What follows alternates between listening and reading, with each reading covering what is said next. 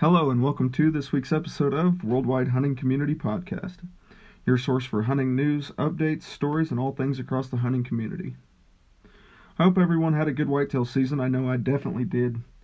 Had the opportunity to harvest a couple nice freezer filler does and a nice seven point with my son at the Boss's Ranch. It's always nice when our kids, uh, you know, want to go with us and enjoy the outdoors, and you know, share the passion with them. Speaking of youth hunting, if you're interested in getting your kids into the woods to hunt, I highly recommend signing them up with the Texas Youth Hunting Program. I'm actually fixing to pack my stuff up to help guide one here in Iraan this upcoming weekend for mule deer. The youth have to be between 9 and 17 years old, have their hunting license with appropriate endorsements, and their hunter's education course completed. While this isn't a free program, it's certainly affordable and they they're almost guaranteed to be selected for a hunt on their first time.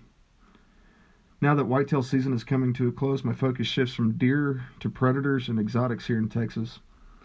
Predators, hogs, and exotics have no closed season or bag limits here, which, which affords a year round hunting opportunity.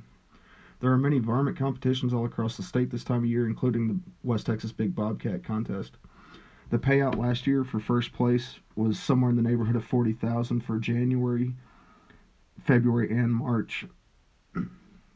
There's still time to get your teams signed up. You have to shoot either five coyotes, five fo- or five fox to enter your big bobcat. So good luck to everyone that's who's participating in this event this year. Let's talk about some exotics for a minute. The Texas Texas exotic market has helped animals like the scimitar horned oryx or the Sahara oryx, which are extinct in the wild and are now thriving here, mainly on high fence ranches, but do often escape.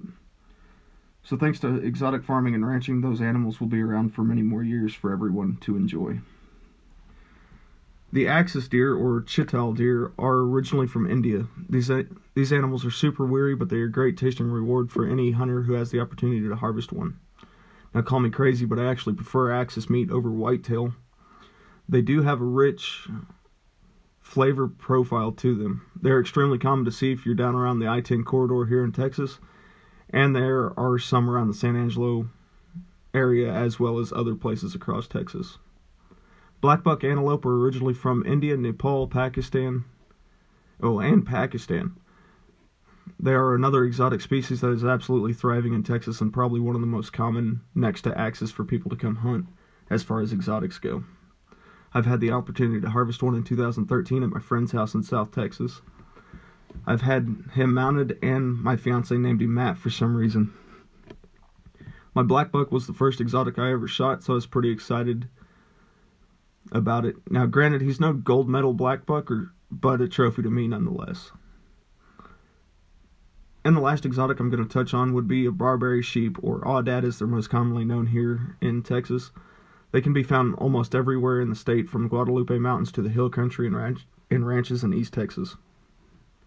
I haven't yet had the opportunity to hunt one, but I've been invited to go on an aoudad hunt at my friend's family ranch in a couple of months. Now let's talk about something a little bit controversial for a few minutes. That age old debate over, over high fence versus low fence. Over the years I've hunted over the years I've heard high fence hunting compared to shooting or high fence hunting is compared to shooting fish in a barrel, a canned hunt, unethical, etc. Now I grew up hunting Midwestern whitetails in Missouri and moved to Texas in 2007. Prior to that I've never heard of a high fence. Well, after a few months of living here, I found out that there are game ranches that with thousands of acres here with giant eight foot fences.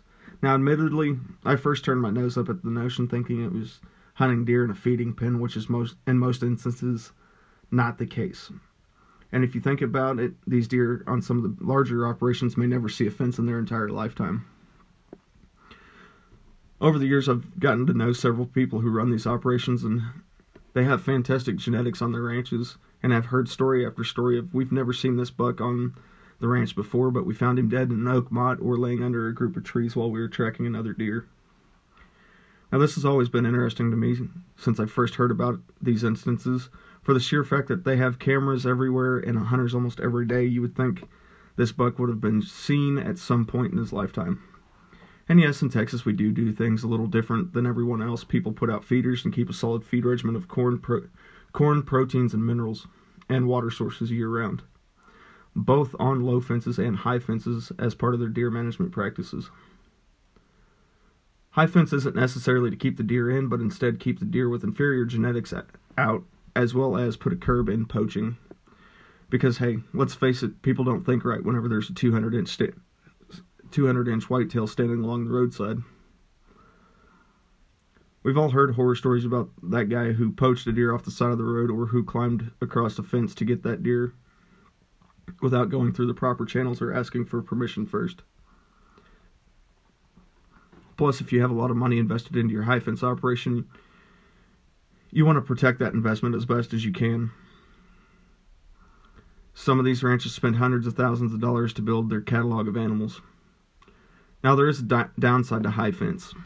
When a disease strikes, it's more than likely to wipe out a herd. You cannot get into the Boone and Crockett book or Pope and Young. You will get bashed a lot more for hunting on a high fence by our own people due to lack of knowledge of the subject, and some people will tell you it's not real hunting. But at the end of the day, you still harvest an animal that you're quite proud of. Now let's talk about the low fence free range hunter without feeders there's a lot to be said about this hunter. He takes a lot of pride in watching his target buck grow from one season to the next until he deems it mature enough to harvest.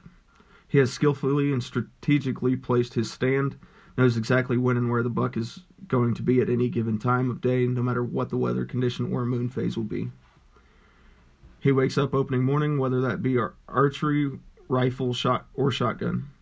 He sits all morning, and the deer gives him the slip from now until season from now until the end of season and fills his freezer with those, only to find out the guy down the road poached it off the neighbor's property the day after season ended. Broken hearted and frustrated, he carries on and pursues another buck for next season and gets it done. Sometimes it happens that way. Sometimes we get it done, and sometimes we get it done as we planned. And that's why it's called hunting, not shooting, right?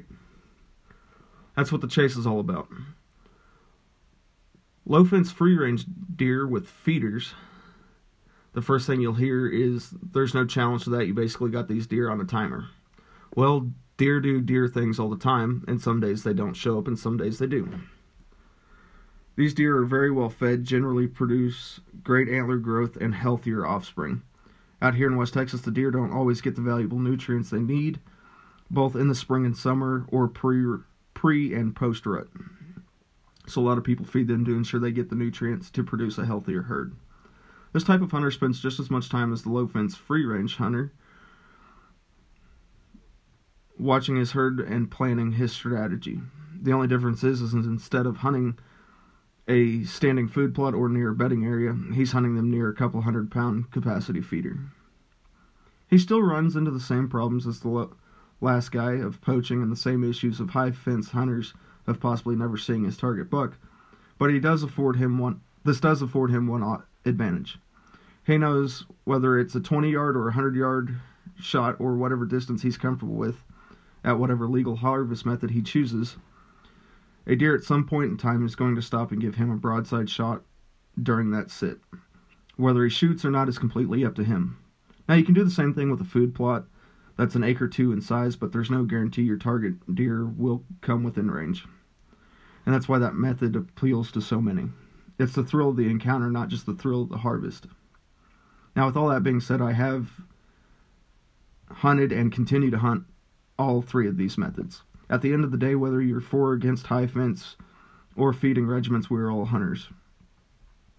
Instead of beating each other to death about our preferred harvest method, whether it's these three above, or shotgun versus pistol, or traditional archery versus crossbows versus compounds, or rifle versus muzzleloader, we're all on the same team. The true enemy are the ones that try to take our hunting rights away, not each other. Thank you guys for listening, and remember take someone new hunting with you every time you go into the woods.